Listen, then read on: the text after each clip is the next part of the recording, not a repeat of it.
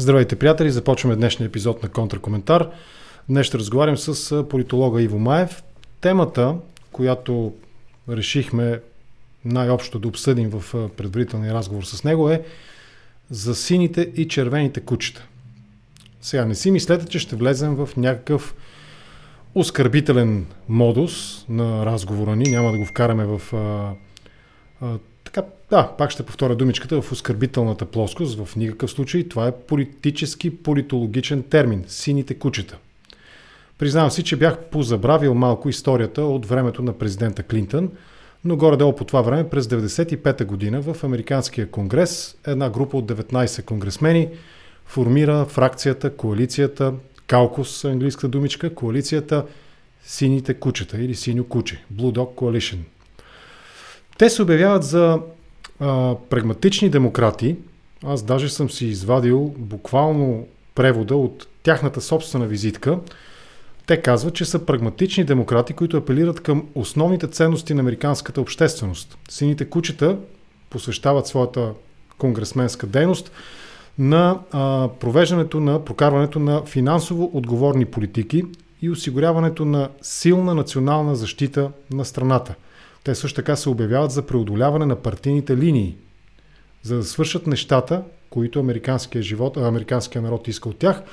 И освен това, техният лозунг, политически лозунг е смело лидерство и решения, основани на здравия разум. Common Sense Solutions и Bold Leadership. Това е визитката на така наречените сини кучета.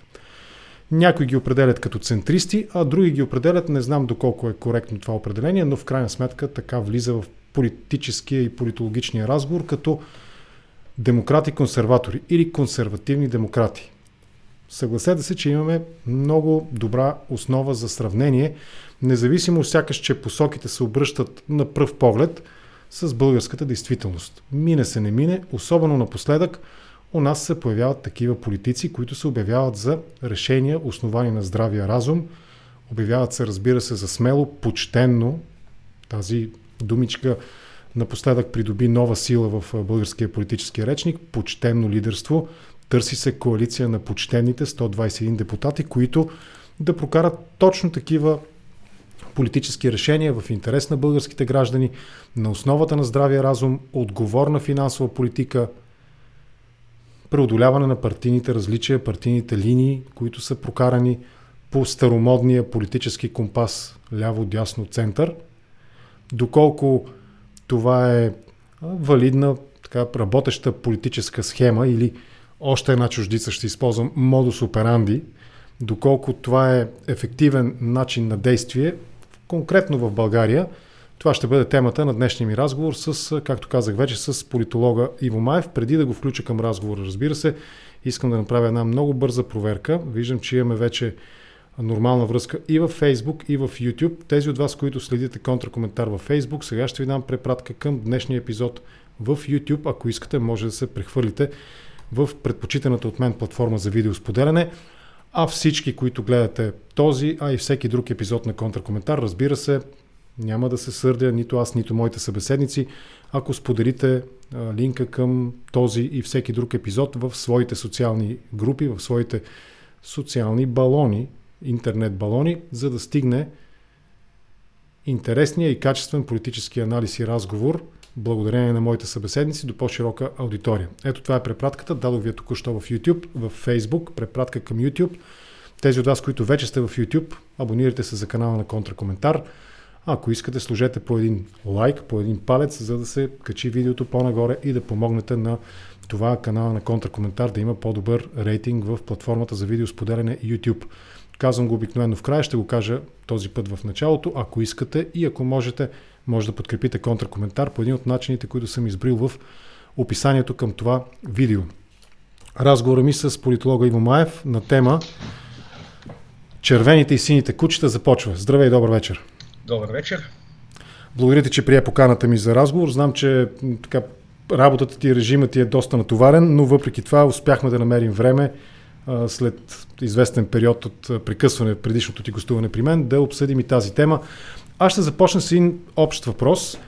Преди ден-два в един от, за пореден път в един от епизодите на Контракоментар получих упрек към мен, че няма такова нещо като ляв либерализъм, съответно няма и десен либерализъм. От политологична гледна точка, коректно ли е да се употребява такова понятие и така да се разграничават новите политически тенденции? Ляв либерализъм, десен либерализъм? По принцип е възможно да се нарече либерализма ляв или десен и това обикновено е дело на различни школи в политологията и в философията на политиката. В този смисъл аз не виждам защо да не ги използваме, още повече, че имаме ежедневно примери е, за това как е, десни политици предлагат леви решения или, е, об, или обратното. В този смисъл може да си играем с понятията, до толкова доколкото те могат да описват уникалната роля или опитите на определени политици да играят уникална роля в съответната политическа система. А, разбира се, при цялата условност на тези понятия, ние би трябвало да си даваме сметка, че и най-консервативните идеологии не са застинали а, във времето, когато са родени 18-19 век и в този смисъл а, при тях се появяват нови тенденции, нови развития, нови, а, нов речник, нова риторика и в този смисъл трябва да сме малко по-снисходителни при подобни дефиниции. Все пак говорим за и коментираме актуални политически ситуации. Да, тенденции, които в момента протичат. Тенденции, да. които в момента протичат, да. Добре, а, а ще съгласиш ли и доколко ще бъде коректно, ако се опитам да дам една много проста, почти профанна дефиниция на така наречения ляв либерализъм? И това е прехода през годините, няма да споменавам различни школи, ти ги знаеш много по-добре от мен, от класическата марксистско-ленинска теза за класовото потисничество към днешната интерпретация борба с културното, с половото и други подобни социални форми на потисничество. В този смисъл аз лично използвам този термин леви либерални идеи, когато виждаме такава трансформация от класическия марксизъм и ленинизъм към съвременния прогресивизъм, да го наречем така в, този, в тази рамка коректна ли е употребата според теб на термина, макар и свободно и все още нали, извън така стрикните политологични дефиниции на термина ляв либерализъм? Значи по средата на а, марксизма и, и левия либерализъм стои това, което ти каза, прогресивизма. А, тоест това е моста, по който прехожда, а, прехожда идеологията. Има едно много хубаво есе от 60-те години на Маркузе, да. което се превръща в... Него щях да го спомена. Да, а, това е, това е, а, то е посветено на така наречената репресивна толерантност. Толерантността, която а, задължително трябва да окаже репресия, ако иска да опази свободата. А, много дискусии предизвиква, но всъщност върху това почиват и а, днешните прояви на а, които наблюдаваме в западно-университетските кампуси, американските кампуси. Днеска има история а, за професор, който е подал оставка, професор по музика.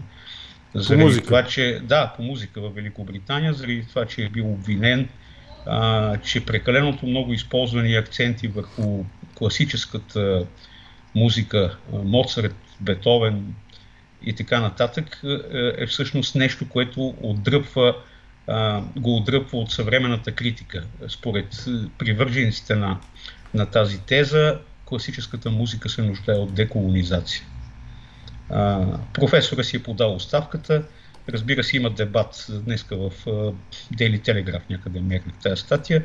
Има дебат по тази тема. Това, това ще продължи, разбира се. Това ще продължи, защото тенденцията е такава. Всеки ден има подобни скандали. При нас идват малко по-късно. Те, те, разбира се, имат своите политически импликации. Вие си спомняте, че в един период от преди 5 години, мисля, че една партия Деос, която не знам в момента къде се намира, беше интегрална част от, беше в коалиция с, демократи... с Да България, ако не се лъжа. Да, бяха в отношения, да, така. Е. Което доста напрегна а, една част от членовете, даже имаше хора, които напуснаха Да България през този период. Апропо това беше времето, когато мисля, че и самия нов политически лидер е, Кирил Петков напусна да България, макар че той по други причини. И една бележка към началните ти думи, ако позволиш. Да. Използването на примери от биологията по отношение на политологията далеч не е, не е нещо, от което трябва да бягаме. Само преди няколко дни ти имаш един разговор с Иво Мирчев, където използваш един много интересен Пример, зелените оглени. Зелените оглени, които са а, много важен елемент от биологичната система и, и, и те вършат много интересна работа и, и начина по който функционират е много интересен. Но аз винаги се опитвам да стъпвам върху примери от естествените науки и колчем стане дума да обяснявам някакви социални явления. Вярно, че малко звучи, как да кажа, близо до Томас Хопс, до органичната държава и така нататък, но какво да правя? Тия науки също заслужават своето внимание. Да, тези зооморфни, не знам дали е правилен този термин, сравнения, нали, метафори по-скоро, те са валидни в България. Ние имахме преди време, преди много време вече, имахме група на сините мравки в СДС. Тоест, Точно, нали, да. не е нещо ново и за нас това, нали, наистина. Сините кучета, сините мравки. Добре, а този репресивен а, начин да се установяват някакви принципи на свободата, така ще го парафразирам на твоите думи, а, той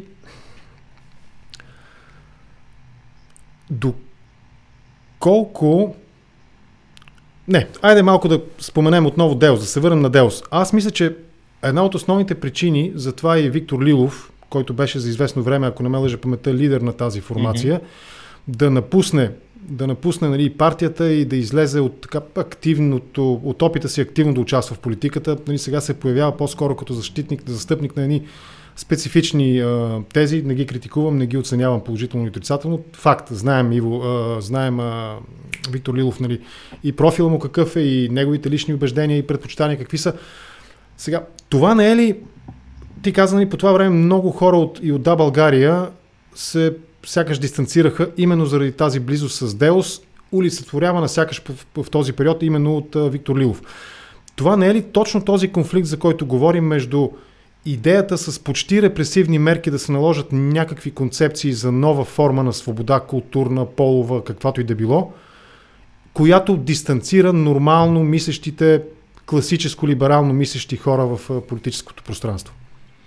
А, това, на което ми се струва, че бяхме свидетели в годините след Втората световна война, беше начина да се формулират обществените отношения през малцинствените права. Да. А, тоест, независимо от членството в едно малцинство, расово, а, сексуално, а, как да кажа, социално и така нататък, малцинството и малцинствената идентичност всъщност беше определяща за това къде да бъдеш поставен в политическия спектър. Което по същество постави въпроса за, как да кажа, за начина по който демокрацията функционира. И преформулира онова, което наричат check and balances и правото на младсинството също да се чуе неговия глас по начина по който е формулирано в Американската конституция.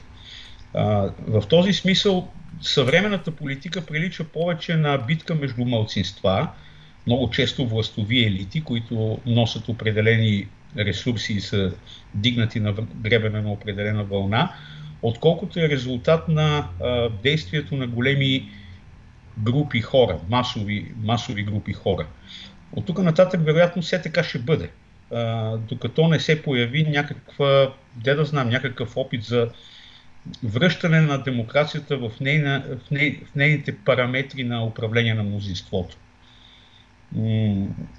От тук проистича и този порив да се търси коалиционни споразумения, да се създава коалиционна култура, да се формулират, как да кажа, принципи на... И, и цялата теория на коалициите се ражда от, от там. Тя, между другото, се развива последните 25 години с доста, с доста бързи темпове и, и това по някакъв начин ни идва да покаже и да потвърди това, това което казах преди малко. Да, ние се приближаваме постепенно нали, към така, основната част на нашия разговор, основната тема по-скоро. Още малко в тази посока обаче. Днешният отказ. Аз продължавам да настоявам, че политиците се отказват да говорят за реални политически идеи, ценности, които могат да бъдат измерени по традиционния, макар и старомоден начин, ляво-дясно център. Днешният отказ от такъв разговор и заиграването с едни популярни, не искам да използвам думичката популистки, че някои ще се обидат или ще повдигнат спора какво е популизъм и какво е, какво е комуникаторски умения и способности нали, от страна на политиците, но отказът да се говори именно смислено в политическия спектър, нали, политическата терминология да се използва смислено, адекватно и, и професионално дори бих казал, той може и да бъде обяснен именно през това, за което говорим, от Маркс, Маркс и Ленин, Ленин през Маркузе до през прогресивистите до съвременните репресивно-либерални политически толерантни, да, репресивно Други, толерантни да. възгледи, да. Как го, как го обясняваш? Нали? От една страна ние не говорим, нашите политици не говорят за политика, казват имаме по-важни неща, да преборим корупцията, да преборим нали, главния прокурор и така нататък. От друга страна, като им зададеш въпроса, нали, добре бе, как ще ги направите, с какви мерки ще го направите това нещо, което може да ги отсвети политически ляво, дясно, синьо, червено, те казват, о, това не е важно, това е устарял, устаряла тема. Как разсъждаваш тази посока? А, сега това, което наблюдавам в България, разбира се, корупцията и от друга страна тази дихотомия корупция-почтеност, която е модерна и се търкаля поне от 15 години, айде почтеността или тогава се нарича си интегритет, сега се нарича почтеност, преди 10 на 15 години. Тя отдавна е в употреба и тя наистина по някакъв начин замъглява идеологическия дебат, който щем или не продължава да е определящ и, и за това дали един политик се държи професионално или не се държи професионално. А, разбира се, в уния общества в Западна Европа и в Съединените щати, те имат друга тема и тази тема са, да кажем, климатичните промени. Забележите, там се говори, а, когато десните говорят за, за тази тема, те наричат, а, а, те определят като климатични промени, а, когато левите говорят, те говорят за глобално затопляне. А, и това е много важно и, и, и начина по който а, се формулира. Когато чуеш речника на, на един западен политик или американски политик, ти дори да не знаеш от коя партия, ти поне можеш да разбереш горе-долу къде е в спектъра. А, тоест има такива теми и ориентири, които, които са важни. При нас това е темата за корупцията. А, тоест, ако, ако ти говориш за корупция, ти задължително можеш да бъдеш поставен в а, условно казано, в листата на добрите. Ако избягваш да говориш за тая тема или се опитваш да заглавичкаш, ти тогава си подозрителен най-малкото и, и попадаш в, как да кажа, в това, което се счита за лоши. Да. Или, както е модерно да се каже, статукво. Между другото, вчера имаше едно много интересно интервю с Петър Митев по Националното радио, където той направи едно много интересно разграничение. Да. А, той твърди, че всъщност в голяма степен партиите на статуквото и, и партиите на новото, на протеста е изкуствено разделение. Той говори за системни партии и за конъюнктурни партии.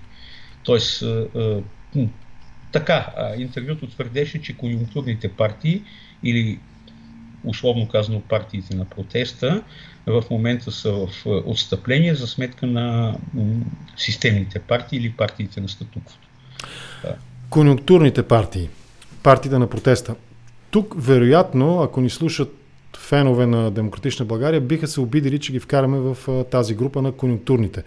Ако за Трифонов и компания конюнктурата е валидна, примерно през това, че се опитват да се заиграят с едни очевидно недообмислени, очевидно недостатъчно добре подкрепени въпроси от референдума, а част от тях дори аз ги определям и като опасни за една млада, прохождаща все още, за съжаление, демокрация. Например, въпрос с субсидиите, въпроса с а, системата за гласуване, нали, мажоритарна в два тура или в един тур, или както там нали, решат в крайна сметка. Докато Демократична България те казват обратното, ние не сме конъюнктурни, ние сме за системната политика, но за радикални, революционни почти промени в а, обществото. Сега, те защо да са конъюнктурни, Демократична България?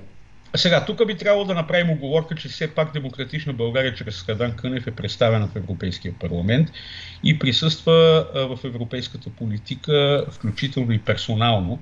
В този смисъл, може би, те не могат да бъдат определени, но със сигурност партии като а, партията и групата около Манолова, а, има такъв народ, по-малките партии, които не влязоха в парламент и вероятно ще влязат в следващи като възраждане. Да. А, сега интересно е, че в момента, в който една партия а, влезе в парламента, колкото и кратък да е неговия живот, тя изведнъж престава да, да мисли или би трябвало да престане да мисли за себе си като за а, конъюнктурна партия и да, да претендира да е системна.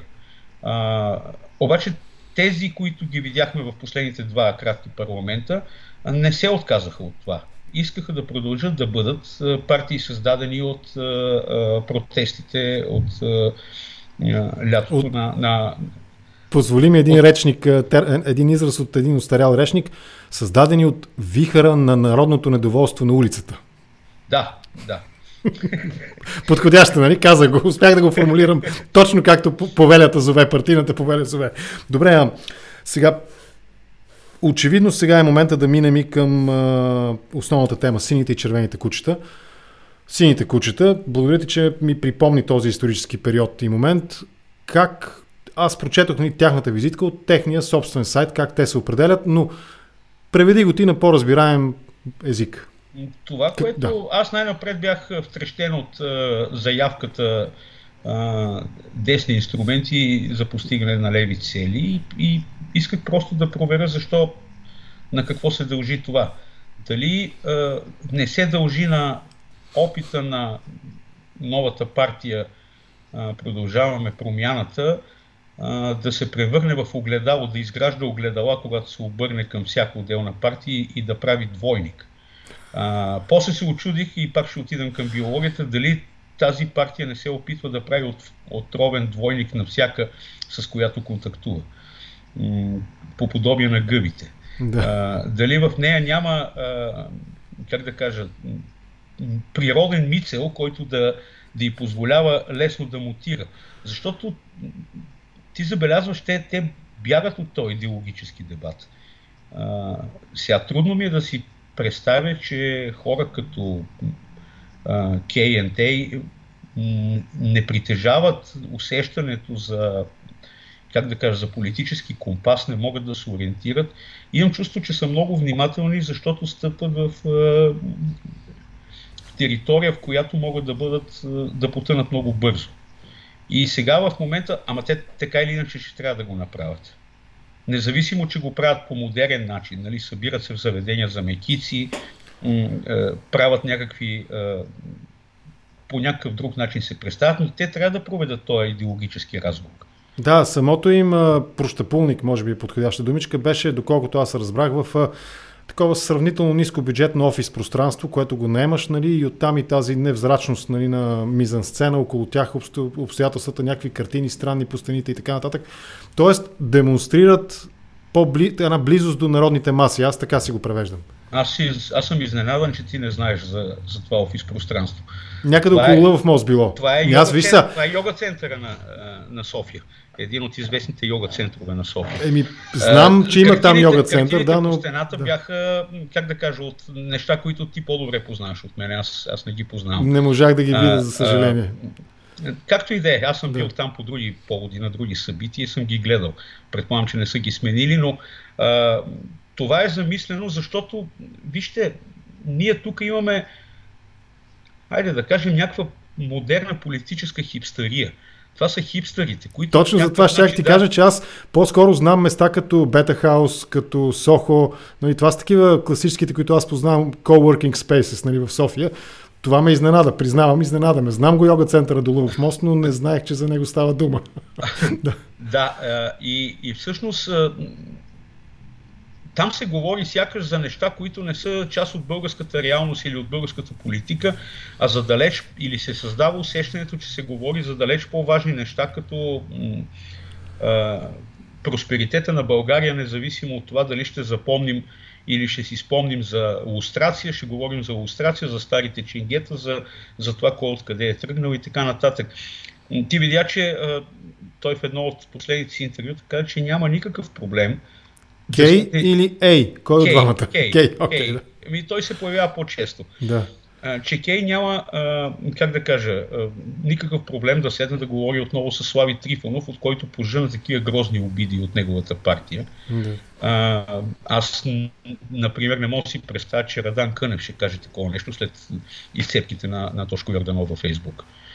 Да, горе сравнимо нали, наистина. Изкоп, изкопани са, там бяха изкопани такива трапове, а той ги минава без, без никакъв проблем. Очевидно, тук става въпрос за човек, който колкото и да приемаме, че политиката е нещо, за което не би трябвало да, да имаш друг тип морал, различен от, от човешкия, все пак би трябвало да имаш малко, малко спомен.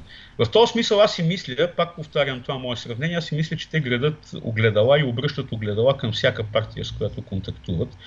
И това, ако се вярва на последните социологии, изглежда им върши работа. Преди да стигна до социологите, като понеже ти каза, нали, две метафори направи. Едната е с огледалата, другото е с, другото, другата беше с отровните двойници нали, на гъбите.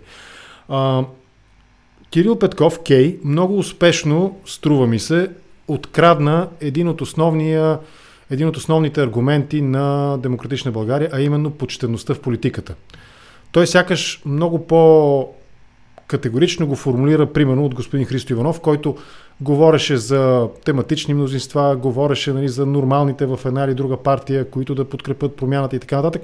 Докато Кей директно каза, ние търсим 121 почтенни депутати, с което сякаш ти коментирай дали е така, обезоръжи Демократична България по отношение на, един, на едно от основните им термоядрени оръжия.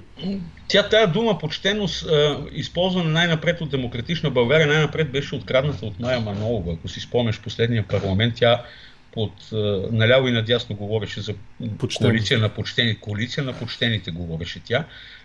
и сега изведнъж той за пореден път я взе, Кей, и я пренесе в, в, в своя собствен политически речник. А, така че очевидно толкова прехвърлено от едни ръце в други, а, този слоган просто ще бъде, как да кажа... Ще раз... Ще девелвира. Да, ще се раз, разбрида като стара черга. А, още повече, че самата заявка, че всеки друг, който не те подкрепи, очевидно не е почтен, ако не мене, но една голяма част от българите би трябвало да обиди. Нали, защото хората изначално мислят, че политиците или поне тези, които подкрепят, са почтени. Оставяме на страна тези, които пряко са ангажирани с а, корупцията или с, с някакви а, задколисни сделки, но аз не съм чул някой политик, независимо от това как се доказва в политиката, да твърди, че не е почтен. А, е, може, би, може би единствено господин Данчо Ментата в онази своя прословута фраза за всичко, което, какво беше сега, това, което е законно, не е задължително да е морално. Имаше една негова, така, един каламбур негов за законното и моралното, че що ме, що ме законно, значи е морално априори или обратното, че не е необходимо да е морално, ако е законно. Тоест, може би той направи така една заигравка, че всъщност това, което Иво Мирчев, нали, ти каза, че си гледал епизода с него, да. той каза, политиците не са почтени нали, по дефолт, по подразбиране не са почтени. Аз не знам защо не го попитаха ми ти тогава къде си тръгнал? Значи и ти ли не си почтен, нали? но да речем, че не съм искал да влеза в прекалено остра конфронтация с него, но мисля, че единствено господин Ментата каза много ясно и категорично и точно това, че намекна всъщност, че всъщност политиката не е задължително да отговаря на общоприятите е, критерии за морал, за етика и така нататък. Не, този етичен, етичен спор върви от Макиавели насам, който твърди, че има два вида а, морал. Има политически морал, който няма нищо общо, с, нищо общо с човешкия. човешкия Тоест, да. измеренията на двата вида морал много често се разминават и ако ти се намираш в, в сферата на на политиката и то в онази, в която е живял Макиявели. Представи си борджиите, които са чудели кого да отровят и така нататък с е, е, пръстените, в които са държали отрова. Значи, и за да оцелееш в, в тази, е, как да кажа, отровна политическа среда, нормално е да, е, да създадеш подобно усещане и, и наистина политическия морал ако трябва да се придържаме към него, много често трябва, би трябвало да, да стъпваме в, върху човешките души нещо, което не се харесва на хората. Сега в българите имат една такава всеобщо определяща фраза, че политиката е мръсна работа и така нататък, което а, от гледна точка на човешкия морал е точно така. От гледна точка на политическия морал, политиката не може да бъде, не може да бъде друга. Тя е такава. Добре. Това, че политическия и човешкия морал се различават, това е ясно. Според мен приемливия политически морал е когато той се приближава максимално нали, до общо човешките очаквания за нормално, почтенно, джентълменско поведение и така нататък. Така мисля, може и да греша, но а, като говорим точно за този политически морал и ти в началото нали, коментира малко това, че през последните 20-25 години в България сякаш се формира дефиницията на термина коалиция. Аз мисля, че една от големите дилеми пред всички и в 45-я, и в 46-я парламент, пред всички народни представители, беше именно това коя граница, коя линия могат да пресекат и коя не могат да пресекат. До там, че партии, които иначе, примерно, част от Демократична България, ДСБ, нали, ултрасите на ДСБ, за тях да кажеш нещо добро за БСП е равносилно на, ако не на самоубийство, ни, нали, то поне на пълно, тотално постракиране, извергване и отричане от теб. Всички ще се отрекат от теб веднага.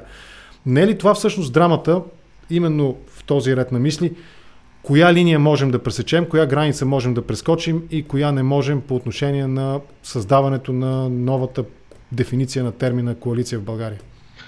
Сега, последните няколко месеца ни убеждава, че термина коалиция задължително е много лош, изчерпан, като се дават примери за тройната коалиция, за Орешарски и така нататък. Обаче забравяме, например, че ОДС беше коалиция, която, когато управляваше, се справи много прилично с управлението на държавата в една криза далеч по-тежка от тази, в която, която в момента даже идва на хоризонта. В този смисъл коалициите, точно заради малцинствения характер на, на политическите идентичности, с които започнахме този разговор, очевидно ще се налагат в бъдеще и, и ще трябва да се търсят някакви формати, които да бъдат, а, как да кажа, те няма да бъдат задължително основани на това, което Христо Иванов обича да, да нарича плаващи мнозинства или тематични, а, тематични темати, мнозинства. Тематични мнозинства. Плаващите е лошото. Значи формули... имаш, имаш плаващо да, мнозинство, което е отровник. Имаш да, и тематични. Да, да. Имаш плаващи и тематични, ама да кажем, че големите неща, стратегическите се решават с тематични, а плаващите се решават, т.е. може да си затворим очите за... Корупцията. Значи плаващото мнозинство създава за корупция. на бюджета, нали? за нещо, в което ако си десен да гласуваш ляво решение.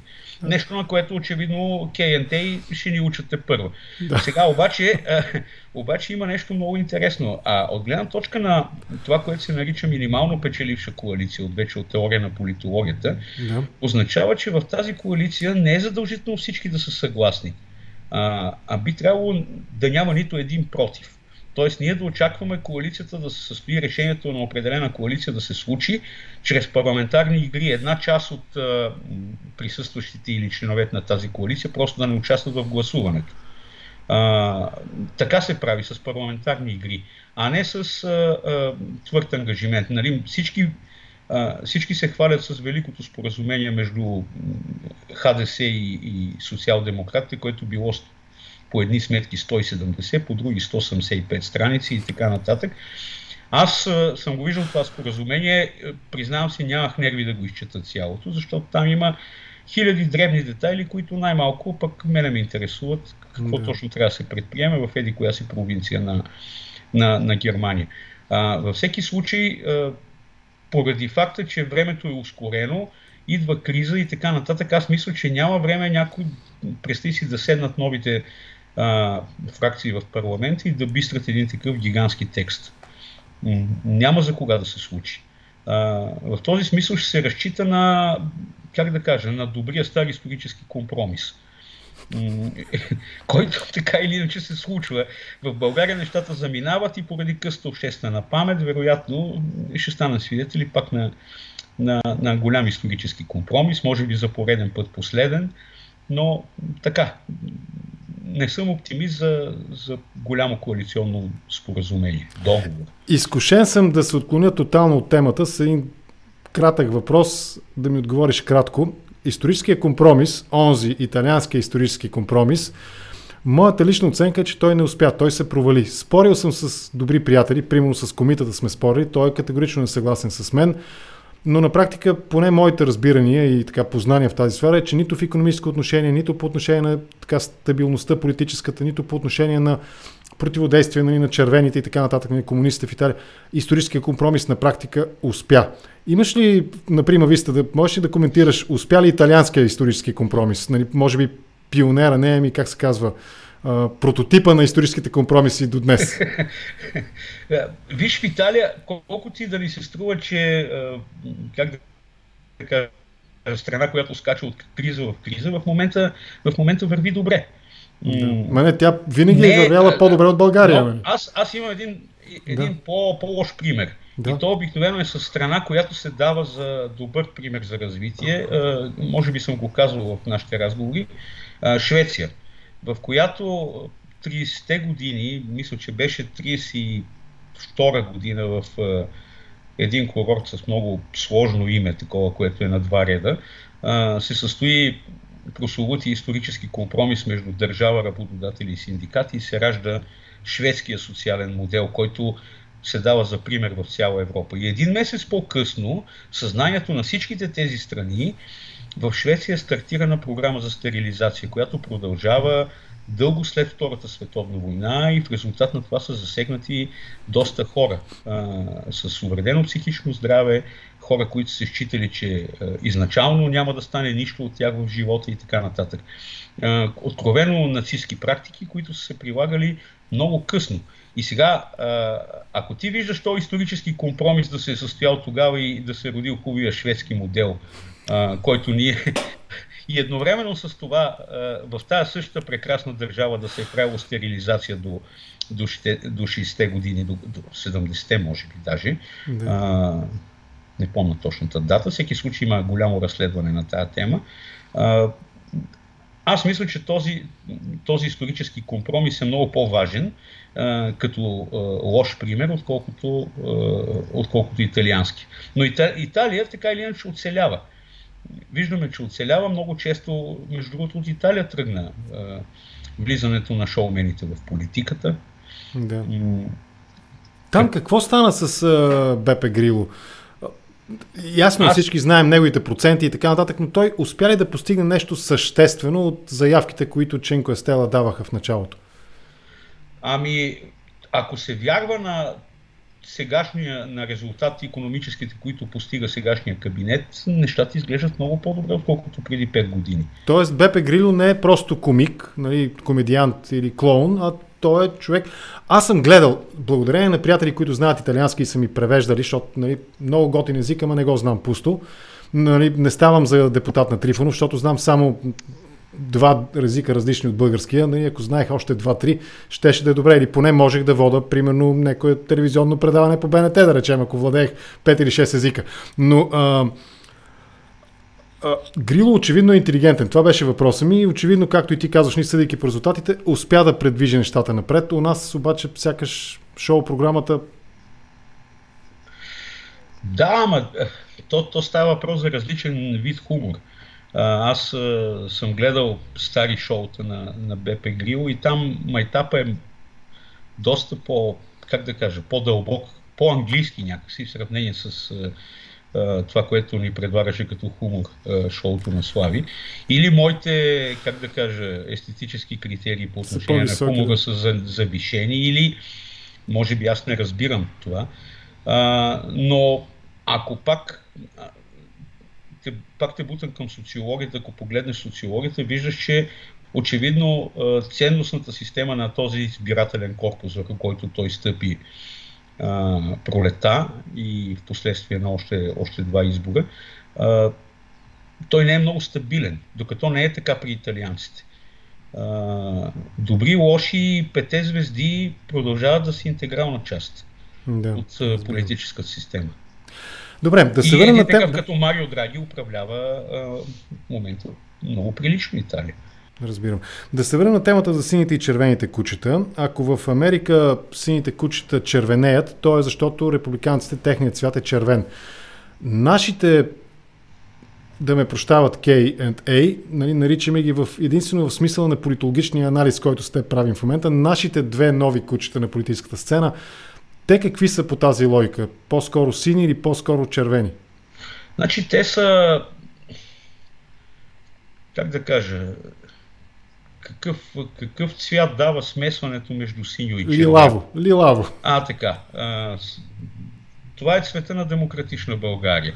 И той има история. Наистина е такъв, да, цикламен от това. Той, той, той има история. Да. Ама там има и зелено малко, да има, кажем, айде. А, заради което моят приятел Георги Илиев си навлече сумата и критики за едни пейки в, да. в Слатина, в парк. Аз бях сред критикуващите, да. Миналата година. Както, как, както и да е, но а, значи той има история на учредител и член на ръководство на Да България и нещо се случва там. Аз се опитах да проверя защо се е случило, защо е напуснал, не разбрах.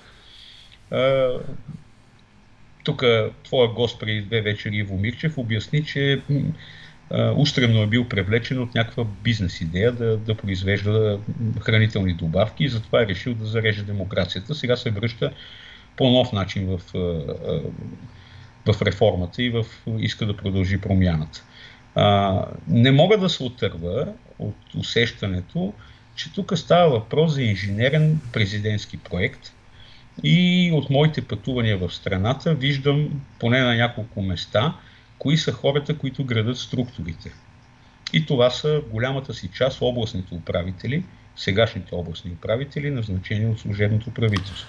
Тоест, Тоест това са инженерите тече, на тече партийно строителство на Продължаваме промяната. Това казваш. И ти си го видял да, от първо лице. И то, и то аз съм го видял от първо лице на три места в страната поне. Няма да казвам къде. Да. Утре предстои да го видя на още едно място. А, и и това се случва с областните управители. По една случайност, една голяма част от тези областни управители или са бивши членове на БСП, или са сегашни членове на БСП, но са врагове на Корнелия Нинова. Да. Тоест, Тоест, опасенията на Нинова, че uh, K&A то не е прозелитирата ми, там не знам какво е, нали, парази... Ох, сложна, тежка думичка е това, но Айде пак. Браконьерстват. Браконьерстват, благодаря, благодаря. Браконьерстват, Браконьерстват в средите на БСП са напълно основателни.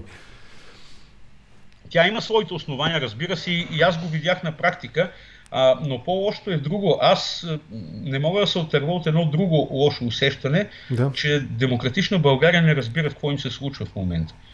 Тоест, те, не, не, наистина, те, те стигнаха до там да търсят сътрудничество с КНТ да. А, Ще поговорим и за това, особено в смисъла на президентските избори, но довърши си тази мисъл. А, защото а, те го търсиха, когато, когато вече коня беше изтърван. Според мен те би трябвало да търсят това сътрудничество преди да е създадена партията. Още тогава трябваше да се опитват да ги привличат. Необяснимо е защо а, Христо Иванов и Радан Кънев, който е изключително разумен политик, а, наричат това синергия да, това е по-скоро стигметрия. Има такова понятие в математиката и в физиката. Стигметрия, което...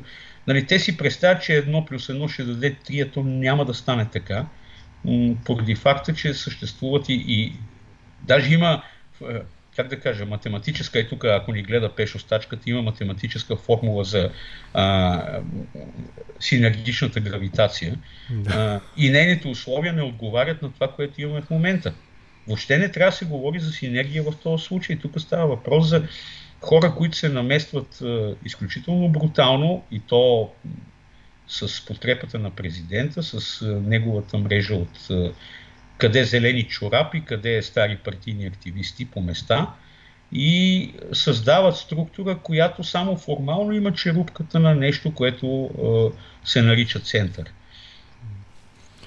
Добре, а Понеже Радев очевидно, нали, и ти каза, и аз имам това усещане, и дори подозирам моите лични подозрения на база и на частично проверена от мен информация, че всъщност става дума за проект за партийно строителство, който датира много повече от началото на служебния кабинет с участието на КНТ. Тоест аз бих датирал, ако мен някой ме попита, бих така заложил на това, че не по-късно от 2018 година, когато господин Петков на практика напуска Демократична да България, от тогава тече в повече или по-малко формализирано тече нали, това усилие за създаване на този политически проект. Но Радев, сега, тук за мен е много интересния. Аз съм далеч от идеята да тръгнем в конспиративните теории сънува ли Радев президентска република. Но не е ли по-логично, по-почтенно и по-честно, ако той наистина иска да участва в политиката по този начин, от първо лице, т.е. законодателна, която конституира изпълнителната власт, да не мисли за президентските избори, а по-скоро, ето, царя. Отказа се от идеята да възстановява монархията и стана министър-председател. Не трябваше ли Радев да се откаже от идеята да стане президент втори мандат и да оглави в крайна сметка, ако наистина този проект е бабуван от него и той е негов принципал или ментор и какъвто искаш ни термин употреби, да каже, пичове, аз съм максимално честен, виждам, че президентската институция е със силно ограничени правомощия, ставам министър-председател, ставам лидер на политическа формация, променяме конституцията така, защото еди какво си да стане, обезглавяваме публично на Мегдана, нали, политическия смисъл на думата го казвам, главния прокурор, нали, слагаме нов почтен, който нали, е един от тези 121 почтени хора, които ще управляват. Защо е необходимо да се крие, ако приемем, че тази хипотеза е валидна? Значи едното, едната хипотеза, която аз между другото съм, как да кажа, малко ще, грубо ще прозвучи, аз, аз просто мисля, че той е тъп. Е, съжалявам да го кажа, но военен. Нали, и той си мисли, че може да измисли нещо много по-хитро, нещо много по-голямо. Е, около него са събрали едни странни хора. Между другото, там крила също се наблюдават около него. Едното е крилото на зелените чорапи, другото е на а, сивите кардинали. Нали, а, далеч това моето наблюдение. Има и едно че... трето, трето крило, на които, което може би уредя напоследък, но това е крилото на м- радикалните протокомунистически маргинали, да го наречем така. Да, а, но така, аз не говоря за бившите му съветници.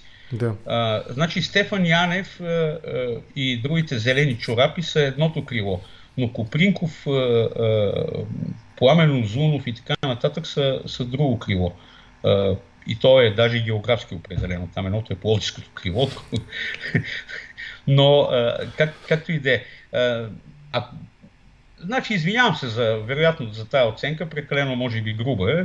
Нали, просто не мога да повярвам, че бивш военен може да, да измисли някакъв такъв гениален план. И затова имам съмнение, че това съществува, че даже с участието на Кей още 2018 година. Вероятно, вероятно не е съвсем така. Мисля, че на него му дойде и щаха да, да се занимава с това нещо по време на протестите. А, когато той много разчиташе, когато се дигна юмрука, видя а, площада и така нататък, усети, как да кажа, народната любов истински. А, и в същото време, обаче, успя да намери, вероятно, хората, които да го направят. А, наистина образовани, изключително подготвени, подкрепени, разбира се, финансово и така нататък хора, които, а, които нямат нищо против да развиват политическата си амбиция. И а, тази идея за президентска република, тя дреме а, периодически за всеки, за всеки президент. Сега имаме много ясни, м, ясни нейни носители идеологически. Това са този, как се казваше, Националния комитет Васил Левски, оглавяван от а, а, Васил Василев. А, така ли се казваше? На, на мраз приват. Съм, да, не съм един, сигурен, но един да. стар ченгелар, който беше кореспондент в, а, а, в Париж братя Василеви, точно така, и неговия син, който сега се появява като политолог по телевизията и защитава тази теза. Завършил Тулузския университет.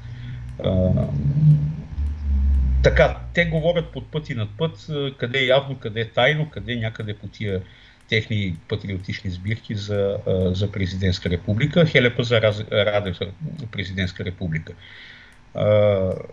Но такава теза трудно може да бъде пробутана, просто защото все пак, колкото и да е крехка българска демокрация, тя има съпротивителни сили. Yeah. А, и а, дори Първанов, който беше в доста по-силна позиция, не успя да се справи. А Радев далеч, далеч не е в, в толкова силна позиция, независимо от рейтингите, които в момента му дават. Днеска, например, кандидатурата на, на Костя Копейкин моментално отряза едни 4% според мен от, от, неговите, от неговия резултат. Ама той за президент ли се е кандидатирал? Костя, да. О, това е новина. Значи имаме четвърти опонент. Йоло Денев, Роси Цвета Кирилова, Роси Кирилова ще кажа, Цвета Кирилова, Лупи, Лупи и, и Костя. И да. четирима. Сериозна конкуренция. И все пак очакваме още поне, поне две имена поне две имена очакваме. Ще и поговорим малко за едното, което да. се отрече. Нали, на първи петли се отрече, но имаме още поне два пъти нали, да пропеят петлите, докато Демократична България обяви своите, своя кандидат, ако обяви такъв. И пак разговора нали, за сините и червените кучета или може би по-подходящо в България да преминем от от, нали, от, от, от, от фауната към флората да преминем за гъбите, отровните гъби двойници. Сега Кирил Петков вкара Демократична България, струва ми се, това е моя оценка, ти ме поправи ако греша, ги вкара в една изключително неловка ситуация. От една страна Христо Иванов, макар и за кратко, не съм го чул да повтаря тази своя теза, заговори при Цветан Каризова, мисля, че беше за общо явяване, съвместно явяване на изборите дори с общи листи. От друга страна, Иво Мирчев при мен нали, много дълго време не даде отговор на въпроса ще имат ли собствен кандидат за президент и кой е той. И от трета страна имаме категоричната, безусловна подкрепа на K&A за а, Радев. Тази ситуация, според мен, Кирил Петков игра по-интелигентно от Христо Иванов и компанията около него – и той ги постави наистина в неловката ситуация, в която, ето и днешната социология на Market Links, нали, те вземат, вземат от всеки а, и на практика Демократична България се бори за петото място с още трима конкуренти след а, лидера в момента според Маркет, Герб и СДС. Тоест, Кирил Петков хитро ли го изигра това нещо или просто не предполагаше и каква трябва да бъде и може да бъде разумната реакция на Демократична България по кандидат президентския въпрос? Значи тайминга, тайминга така се разви. Оня ден а, при Цветанка Ризова Христо Пръв пусна тази идея, ден по-рано Радан. Да, я спомена, но не От Европейския раз... парламент, да, за Христо, обединението Христо на център ляво.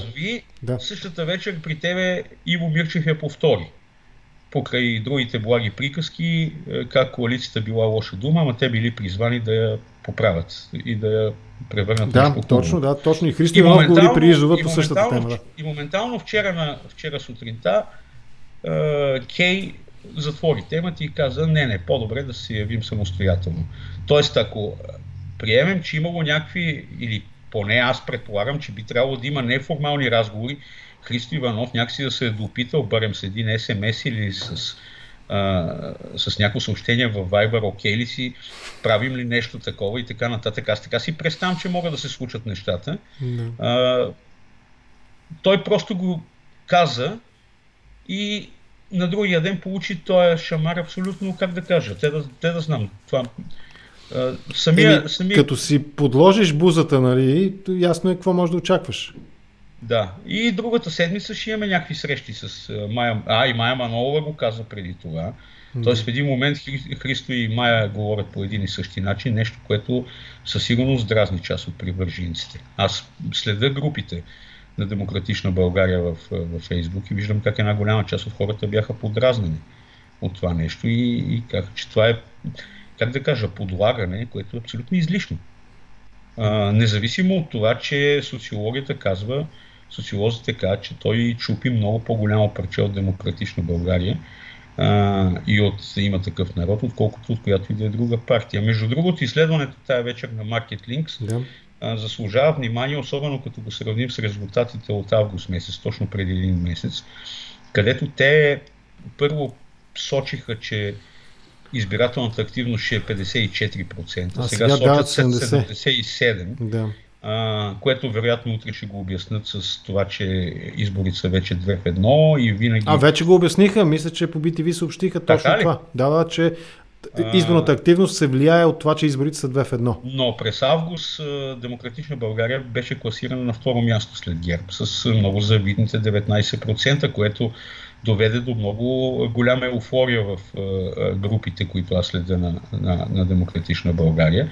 Сега така както Боряна Димитрова беше подложена на подигравки и подозрение, че е била напазарувана преди една седмица, очаквам утре да се появят подобни мнения и, в, и срещу Добромир Живков и срещу тяхното изследване. Но така или иначе,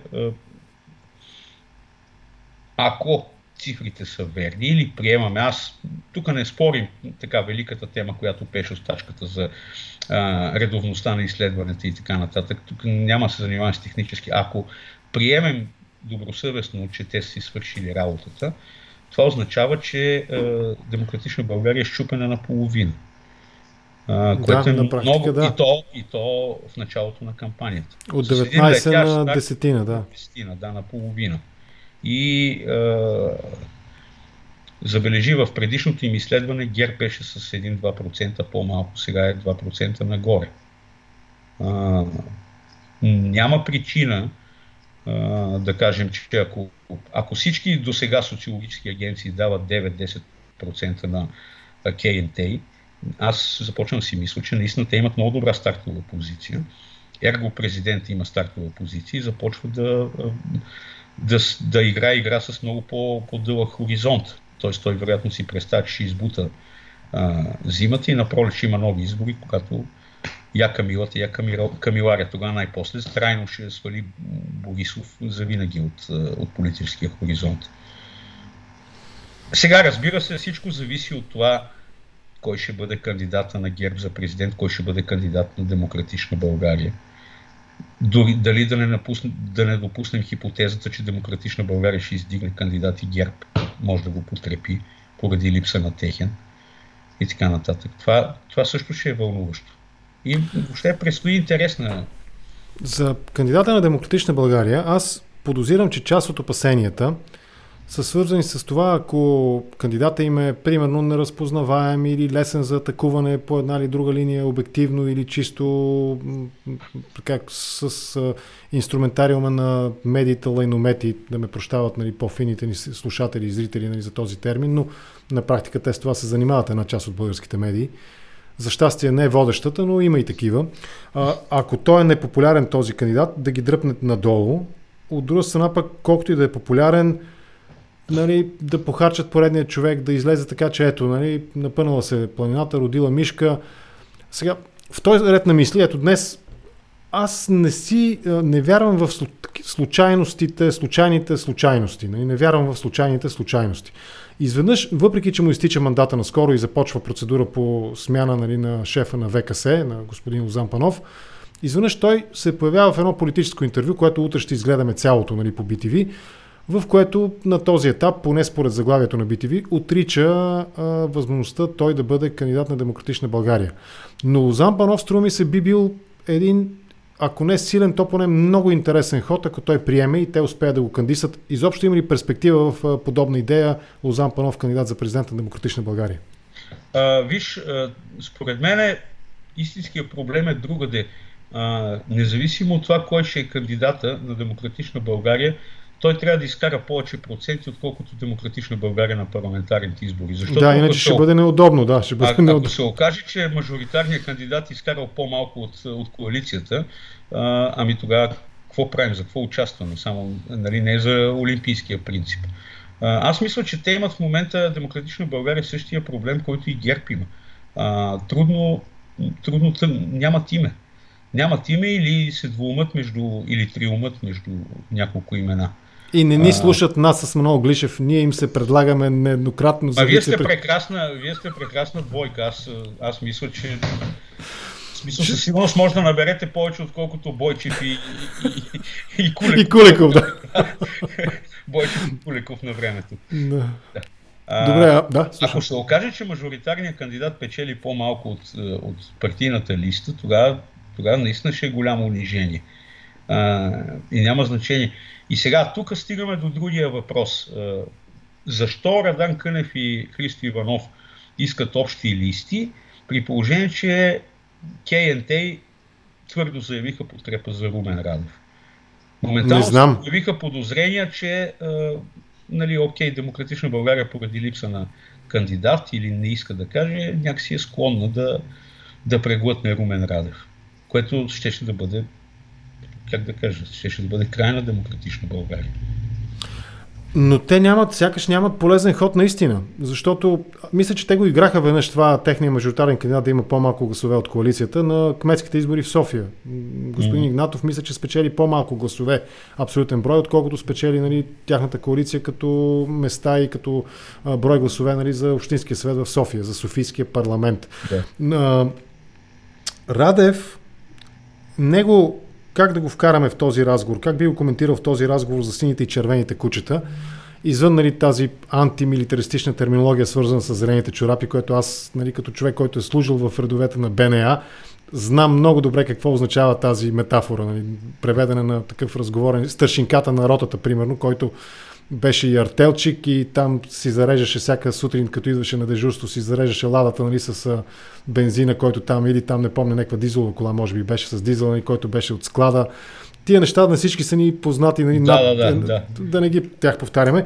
Радев, той извървя ли а, този път от аз го определям като удобния за Москва кандидат, удобния за Кремъл кандидат, руснаците почти толкова се радваха, нали, по-тесен кръг, разбира се, защото България не е щатите, но имаше един сериозен кръг, които се радваха на това, че е избран техния кандидат, той говореше безспирно за отменяне на санкциите и така нататък. Успя ли да го извърви този път до удобния, поне частично удобен за градската демократична общност, тези, които иронично наричам София 1000, кандидат за президент, така че да вкарат наистина демократична България в такава дилема. Да издигнат, да не издигнат, да подкрепят, да се снишат докато мине бурята. Какъв е Радев? И... Значи, за мен Радев продължава да е ония проект, който, с който беше замислен. Вие си спомняте, вие, казвам, ти и, и зрителите, си спомняте как беше проведено едно прословото изследване на чело с Живко Георгиев, какъв да бъде профила на кандидат-президента на БСП, а, който беше финансирано и подкрепено от а, а, Института на... Риси. Ще отворя една скоба, с извинение, че те прекъсвам. Аз лично разговарях с Живко Георгиев по телефона и го попитах. Казах му, нали, че му се обаждам с журналистически въпрос. Наистина ли Риси поръчват изследването? И той казва, цитирам го буквално в дословно, дойдоха при мен момчетата и платиха поръчването проучването. И аз казах момчетата от Риси, той каза да, момчетата от Риси. Тоест, вън от всяко съмнение, наистина, че института до скоро оглавяван от Решетников е поръчал това социологическо изследване, потвърдено в личен разговор с мен от Живко Георгиев.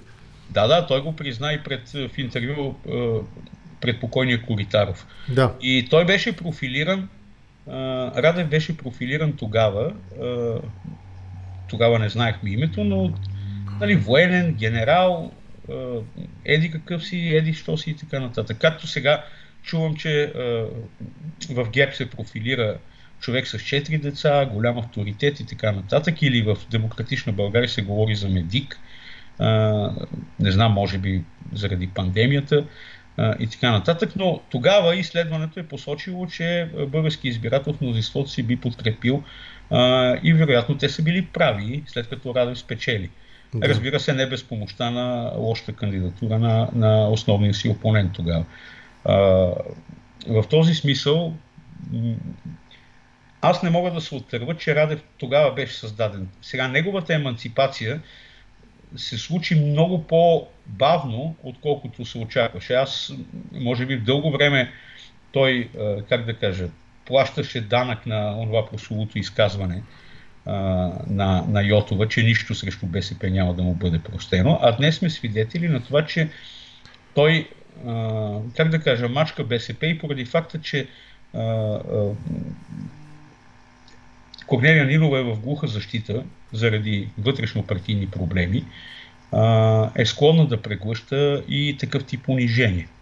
Между другото, аз съм склонен даже да мисля, без да мога да го докажа, че една част от тези а, как да кажа, вътрешно-партийни проблеми на БСП, са подкрепяни и от, от самия Радев. Просто за да държи в Корнелия в непрекъснато напрежение, още повече, че той изглежда като човек, който ще продължава да расте, а Корнелия като политик, който ще продължава да пада.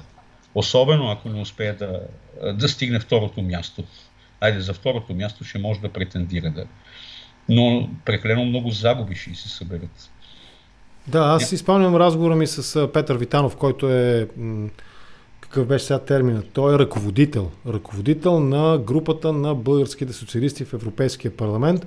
С него си говорихме нали, за цената на това БСП днес да се опитва да се афишира като партия на промяната, като партия борец с корупцията, независимо от всички исторически факти, които можем да припомним от Виденовата зима до Тройната коалиция и заменките. И той каза, да, БСП за това си плати цената и затова сега има 360 хиляди избиратели.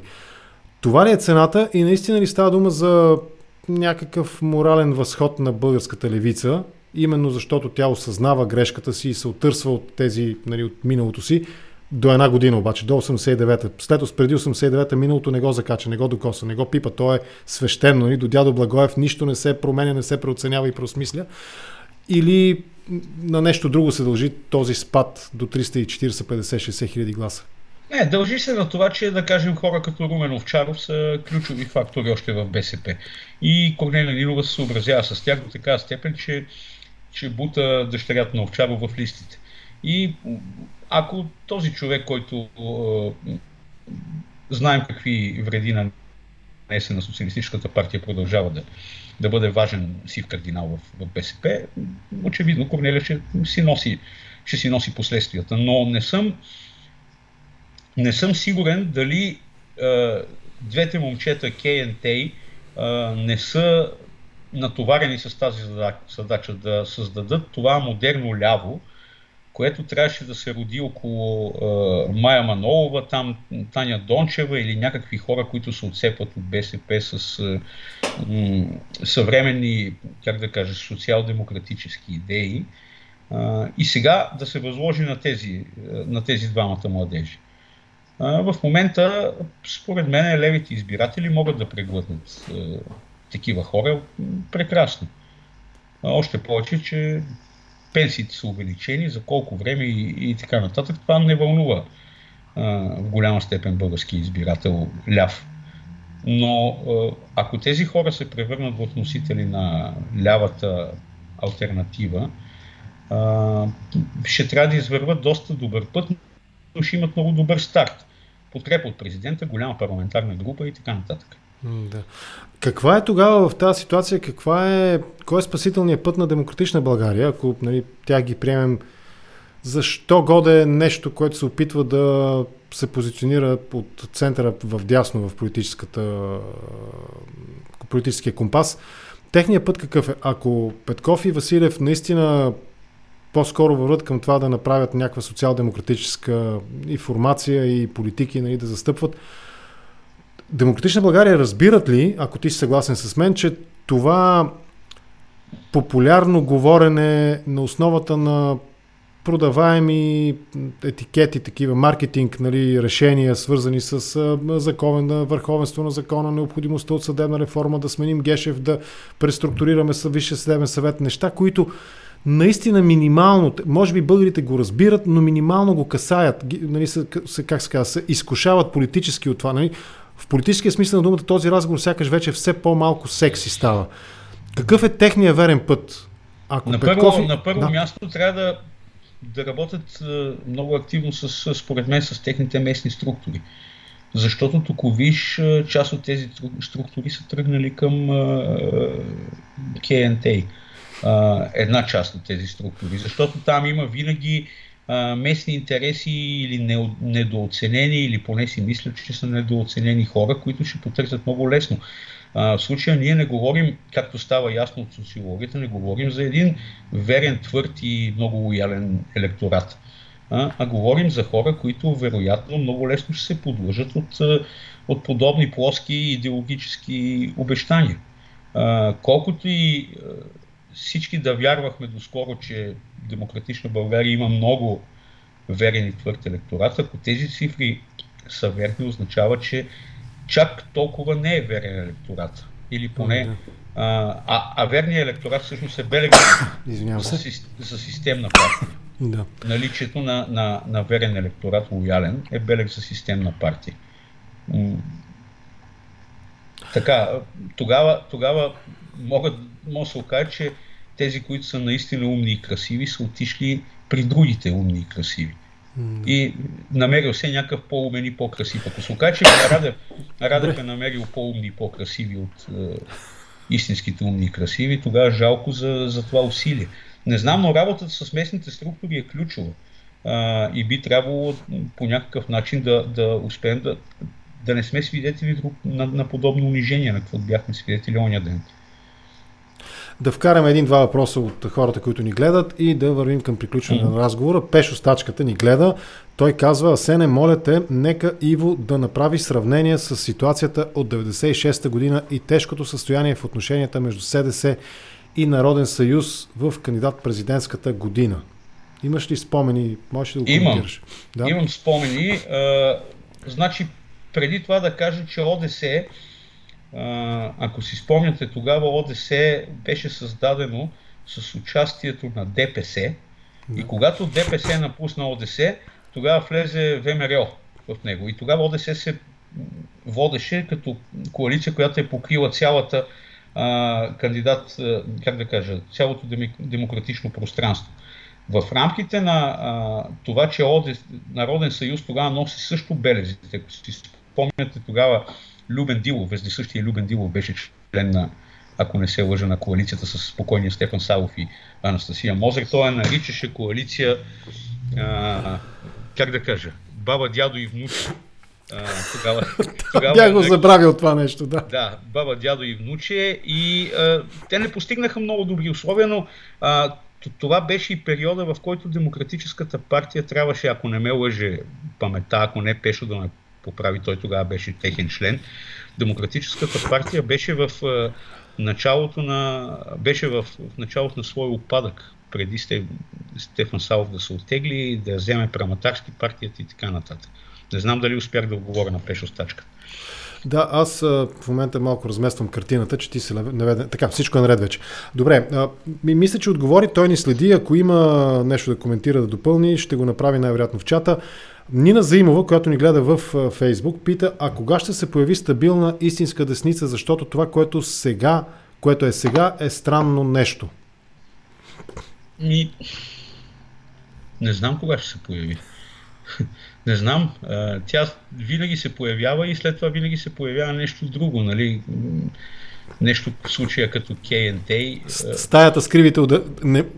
Ако а освен това, а освен да. това аз, аз самия съм тежко разочарован от, от това, че някакси ДСБ, която имаше и беше призвана да бъде автентичната а, десница, а, изчезна в сянката или изчезва в момента в сянката на, на Да България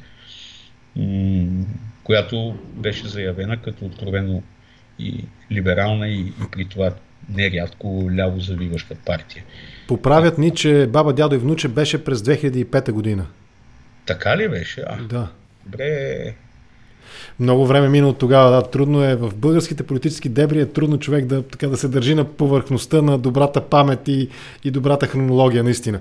А, ГЕРБ с това може би наистина ще бъде края на разговора ни. ГЕРБ, те обречени ли са да бъдат ами абсолютно ауткаст, нали? абсолютно недокосваеми в политическия смисъл на думата.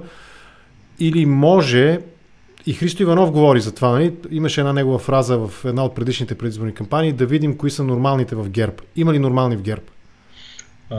ГЕРБ е създадена като и продължава да функционира като лидерска партия. Те не го, а, не го крият. Даже и тук Харизанов се появи при тебе и, и той защитаваше тази теза. А, и като такава партия а, в добрата българска традиция обикновено лидерите дават имената на, на партиите. В този смисъл тя е повече бойкова партия, отколкото отколкото да каже християн-демократически, както на времето имало малиновисти, стамбуловисти и така нататък. Тоест, а, лидерските партии, а, лидерските партии са устойчиви и жилави партии. В, а може и да е не лидерска партия. В крайна сметка, поне тази част от политиката и локално и глобално, която следа, ми във всяка една партия лидера е този, който нали, дърпа партията напред. Дори американците при тяхната много специфична партийна структура, нали, имат там едни комитети и така нататък, нямат в този смисъл, нали, примерно, партийната иерархия, която е типична, да речем, за Източна Европа, да речем, или за България в частност. Дори там, нали, ето един Тръмп появява се и обърква за десетилетия напред, обърква нормалния политически ход. Това не го казвам оценъчно добро или лошо, просто го обърка, влезе на таран, нали, и нещата след него вече няма да се бъдат почти никога, сигурно е, че няма да бъдат същите. Какво значи не лидерска партия? Има ли такова дървено желязо? Ами има, има партия, в която има текуща, текуща смяна на, на лидерството, да кажем през конгрес, един, два конгреса и така нататък. Нали, Ангела... Но пак един силен кандидат отива и казва тази или този го сменяме, защото той се отклони от партийната линия, защото загубихме подкрепа, защото изтървахме властта. Нали? Аз съм този, който ще ви разделя хората. Едните го подкрепят, другите го от, отричат и тези, които го подкрепят, ако са повече, той става първи партийни държавен ръководител. Няма как партията да не е лидерска. Аз така си мисля. Виж, аз спомни си Съюза на свободните демократи в Унгария, да. когато а, младия Орбан, тогава беше студент, ранните, е, първите години на промяната в Унгария. Преди да изникне това съмнение, че вземал ни пари в куфърче от руснаците и той да стане консерватор. Не, не, преди, преди, той беше много дълго време в опозиция, но да. първите години след Нежната революция в Унгария, той беше един от не се казваше партия, форум, демократичен форум или форум на младите демократи, се каже, тук Пешо да, да ме поправи, а, как се казваше. Той беше, а, как да кажа, елегантния носител на унгарската, унгарска десница. Доста по-тежко стоеше, да кажем, от нашинския Кошлуков, който тогава ръководеше а, младежките структури на независимото дружество за правата, независимо студентско дружество наистина много време мина. А, в този смисъл самия а, Орбан дълго време беше извън политиката, но партията му оцеля, върна се, сега той е отново лидер. И партията му продължава да е лидерска. А, лидерска, да кажем, почти в източна Европа има много лидерски партии, в Западна Европа някакси не стоят така нещата. Просто има, има течения, крила в, в, в тези партии, които са достатъчно силни, както видяхме сините кучета в да. Демократическата партия.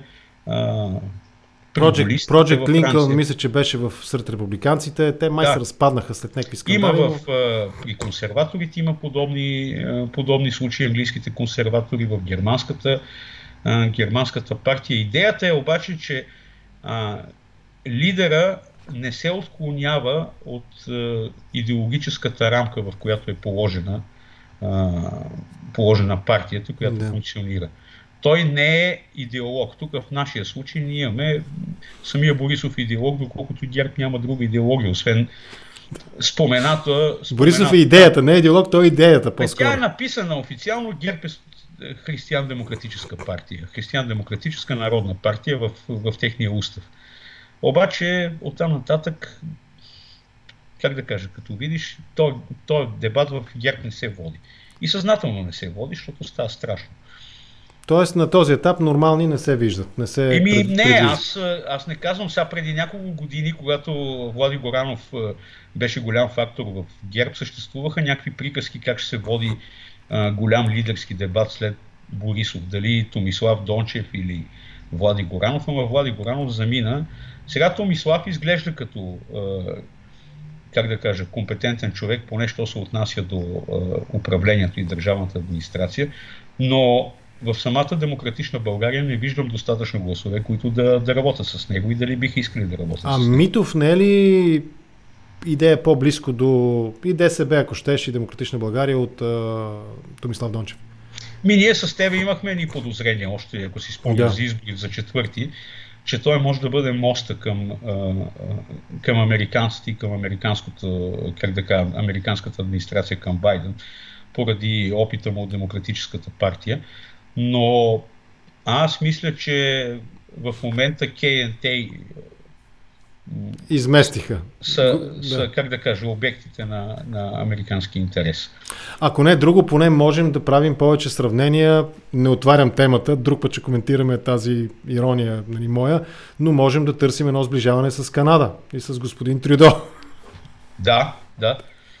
Добре, пеше стачката. С Макрон ще си говорим. Или с Макрон, да. да. Но ще изчакаме. Проектът е много интересен. Ще видим как ще се развие от гледна точка на а, електоралния му успех. И за съжаление, наистина, как да кажа, полета на, на демократична България към властта в момента ми се струва, че е доста забавен. Айде турбуленция. Да кажа, Има турбуленция, да го кажем. Да така. не кажа, че, че е пречупен, но е в турбуленция, доста сериозно. Окей. Okay. Пешо пояснява, ще ти прочита неговото пояснение и последния въпрос на господин Ювер Муса, който също е редовен зрител на контракоментар. Първо, Пешо, идеята ми беше, той, той пише, нали, идеята ми беше да коментира издигането на Петър Стоянов през 96-та година за кандидат-президент, а точно преди това СДС и Народен съюз бяха изгубили местните президентските избори през 1995 година? Сега Петър Стоянов се появи като а, кандидат на СДС в резултат на първични избори. Ако си спомняте, е, Иван Кръстев да. тогава измисли е, тази схема да се проведат за първ път праймарис. Е, Желю Желев покойния беше предсакан. Наистина да. беше предсакан жестоко а, от партийната машина и загуби изборите. Той това не можа да прости на, на, на, апарат, на апаратчите в СДС. А, но така или иначе Петър Стоянов вече имаше харизмата на човек, който е създаден. Между другото, той се справи прекрасно като президент. А, изключителен президент, но а, той вече имаше харизмата на човек, който е спечелил изборите вътре в партията, което резонира в, извън, извън СДС и, и общо взето за това помогна, разбира се, и малумното управление на Виденов и, и цялата криза, в която в която се случва. Ама Желев може ли да очаква друго отношение от партийния апарат, партийната машина след боянските ливади и така нататък? Ами той имаше усещането, че ще му бъде простено това. Добре. А, ще му бъде простено. Все пак не забравяй, че от всички, които подписаха Конституцията, само 39 гласу, гладуваха на площада. Да. Една голяма част от парламентарната група от Великото народно събрание останаха с Желю. Имаше тогава и СДС Център, и СДС да. Либерали и така нататък. Виждам колко е важно да се помнят историческите събития, защото колкото и да го отричат, днес събитията, които се случват, могат да бъдат обяснени именно през естествения ход на историческите събития и най-вече последиците от тях днес, 10, 20 или 30 години по-късно. Последния въпрос и те оставям тази вечер. Благодаря ти за търпението. Юлвер Муса пита, Господин Генов, господин Маев спомена, че Демократична България трябва да работи повече със своите структури. Тук става въпрос за структурите на ДСБ ли? Как стоят нещата, как стоят Да България и зелените по партийно структуриране? Аз си позволя да не говоря на тая тема. Да. А, последния път, като говорих или по-скоро писах, питах във Фейсбук, а, ми се обади Антуанета Цонева, име на, на, на ХОК. А, че, защо съм говорил такива работи, какво съм искал да кажа. Това, което мога да кажа, че тогава, когато моите критики към структурите на Да България а, ми се струва, че бяха основателни, местните, за местните структури отговаряше твоя гост от тази вечер Иво Мирчев. Дали той още отговаря, но според мен той не се справи с структурите на, на, на, на, на Да България тогава по места. В момента кой отговаря, не знам. Да. Нямам усещането. За разлика от тях, Демократично България има, а, ДСБ имат работещи структури м- на много места в страната, малки, сплотени, а, оцеляващи и, и за пример. Не мога да кажа също за Да България, но и не искам да се меса, за да не си навличам гнева на партийни апаратчици от високо ниво. За да запазим обаче равнопоставеното и дистанцирано отношение към коалицията Демократична България, аз ще ти разкажа един мой личен лично преживяване, пример ще дам, с което да приключим разговора. Вярвам, че ще го коментираш. На мен пък ми се случи да ми се обади друг партиен лидер от Демократична България формацията и не става дума за Зелените и Да България, който преди време, когато бях така по експлицитно критичен към действията на Демократична България, изрази съмнение по телефона, че нали, аз започвам да се съмнявам ти от кои си и за кои играеш. И нали, въпроса, нали, така, настроението в а, втория план въпроса беше как а, допускаш, как си позволяваш такива критики да отправяш нали, към а, нашата, нашите общи съвместни партийни усилия. Това е абсолютно смисъл, нали, подписвам се под думите си, не съм записал разговора, за съжаление, но си мислих тогава да кажа, бе, човек, нали, ти даваш ли си сметка ситуацията каква е? Партиен лидер се обажда на някакъв видеоблогър, нали, който коментира и критикува тяхната политическа коалиция и то с такъв доста нали, безаплативен тон. Ти от кои си всъщност? Ти за кои играеш? Ето това е. Така че нали, това, че на теб сте се звъняли да се карат, не ме очудва и не ме изненадва. Ема, това е, как да кажа, прилагане на практика на принципа на репресивната толерантност.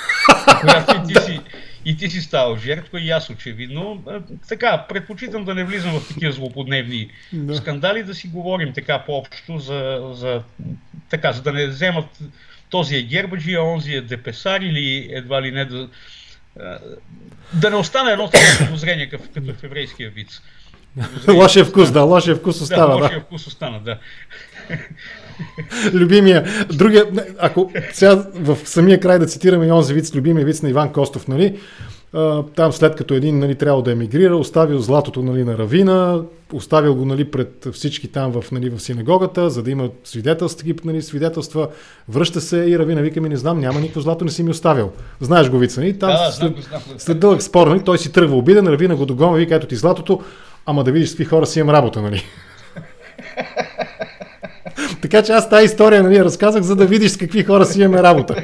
Много ти благодаря, беше ми изключително интересно и, да слушам. И на мен ми беше интересно. Не успях да следя въпросите и коментарите, но ще ги направя така. Аз с, да, може би, ако искаш фали едно кой в Facebook или в YouTube, където предпочиташ, да приключим тук ти предлагам, само секунда да се опитам да върна пак картината, да сме двамата равнопоставени един до друг. Да, ето, сега сме пак един до друг.